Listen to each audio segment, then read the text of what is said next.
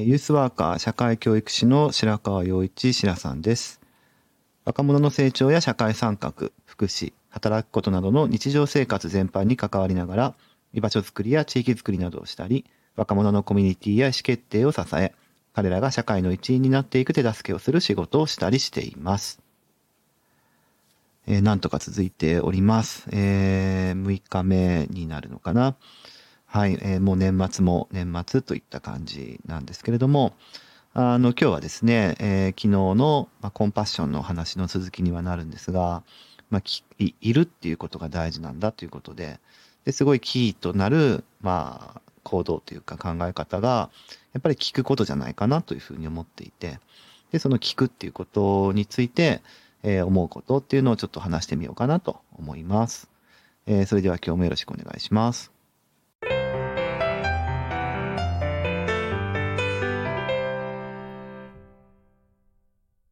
えー、聞くっていうね、話なんですが、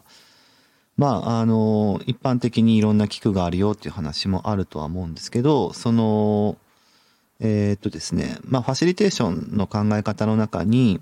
えー、U 理論っていう考え方があるんですね。U っていうのはアルファベットの U ですね。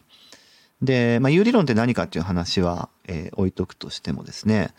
あのまあ、すごく大事な、えー、考え方がいっぱい詰め込まれてる中で、えー、聞き方、傾聴っていうとこですが、に、えー、4つのレベルがあるよっていう話があってですね、これを引用しながら、こう、喋ると、聞くっていうことの奥深さとか、えー、若い子たちと関わる中で、えー、そういう聞くって、えー、どういうふうに今まで自分がやってきたかなっていうのを振り返れると思っていて、えー、そんな話をしてみたいと思ってるんですね。あまり難しい言葉を使わないでいこうと思ってますけど、あの、4つのレベルがあるっていうふうに、えー、言っていて、で、まあ、いろんな状況があると思います。若い子が、例えばそうですね、うちの施設に来て、まあ雑談をして、で、雑談をして結構、あの、盛り上がって、いろんな雑談がありますよ。なんか悩んでることとかっていうレベル感もあるし、最近興味持ってることっていうこともあるかもしれないし、えー、いろんなこうレベル感の話があると思うんだけど、えー、そういう時にどう自分が聞いてるかっていうそういう想定ですね。で、えっ、ー、と、一つ目の聞き方としては、あの、自分の、こう、頭の中で、えー、いろいろ評価判断しちゃうっていう聞き方ですね。だから、えっ、ー、と、若い子たちと話をする中で、あ、これって前聞いたこれと似てるなとか、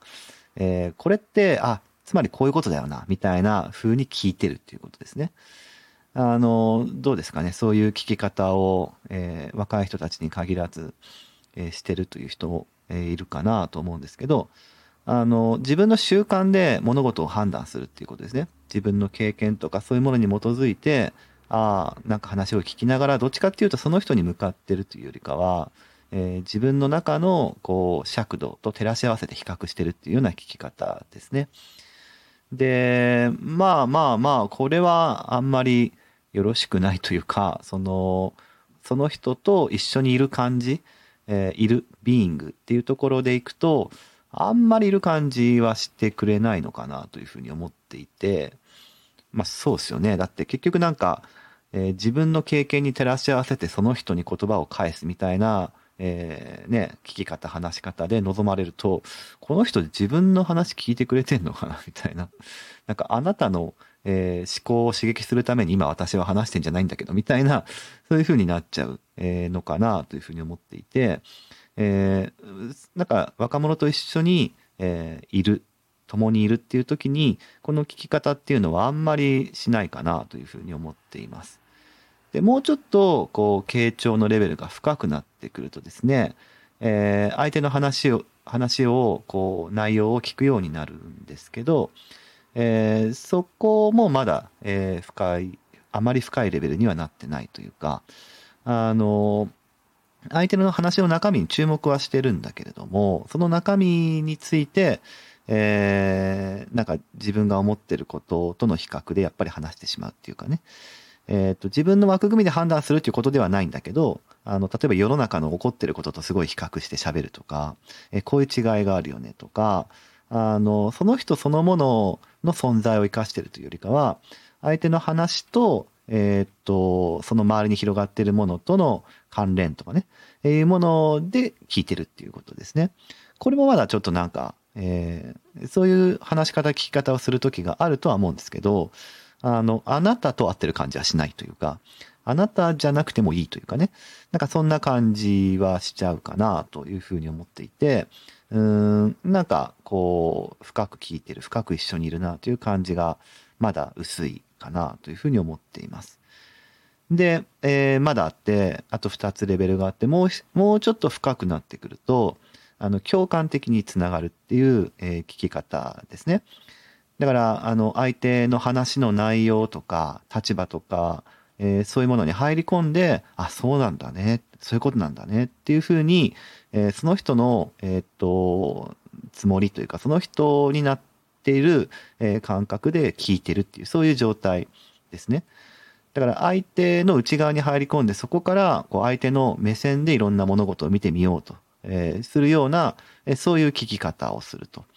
ここまで来ると、ちょっとずつ、その、あ、この人は、えっ、と、自分の話を聞いてくれてるなとか、なんか一緒に話をしてて、えー、ほっとするなとか、あの、一緒にいる感じがするなとか、えー、そういうような、えっ、と、話になってくるかなというふうに思いますが、えさらに行くとですね、あのその話をこう、わーって、えー、聞いてたり、えー、話をしたりすると、なんかそれまで思ってもみなかったことが生まれるっていう瞬間があると思っています。あの、生成的っていうふうに呼んだりしてる人もいるんだけど、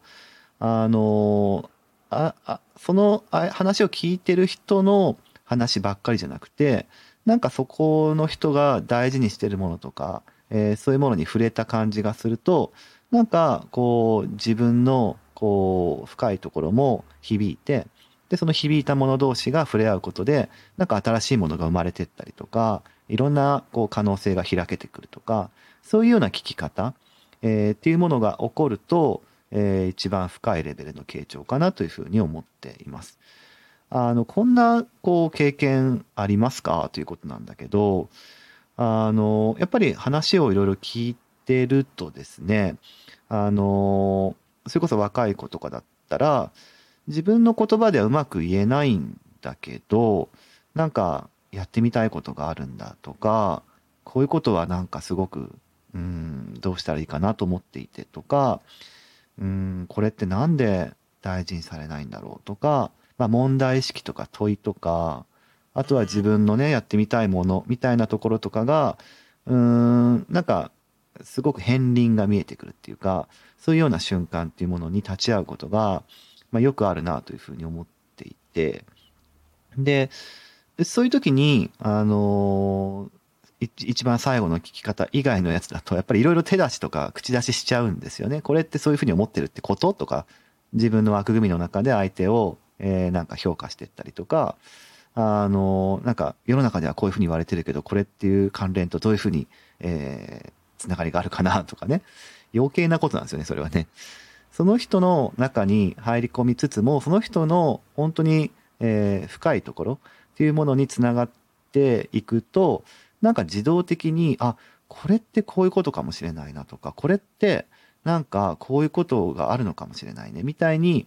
あの、聞いてるこちらとしてもそれまで思ってもみなかったことが、えー、湧き起こってきたりする中で、なんか、えー、話してる人と聞いてる側で、えー、一緒のものがこう見えてくるっていう、一緒に何かこうその見えてるものを作り上げてるような話、聞き方をしてるっていうような瞬間があるなと思っていて、こういうやっぱり聞き方をしてると、なんか、いそこにしかない時空間っていうものが生まれるじゃないですか。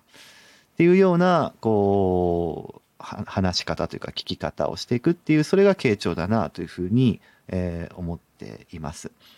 えー、なのでそういう聞き方をこうトレーニングしていくっていうことも、えー、ユースワークとかユースワーカーの人たちにはやっぱ必須かなというふうに思っていて、えー、若者と対峙するっていう時の、まあ、基本的なスキルの一つであり、まあ、コンパッション、共にいるよ、一緒にいるよっていう時の、まあ、えー、核となる考え方になっていくかなというふうに思っています。えー、2日間にわたってコンパッションの話をしてきましたが、そのコアとなる、えー、傾聴、リスニングのお話をしてきました。えー、それではまた明日お会いしましょう。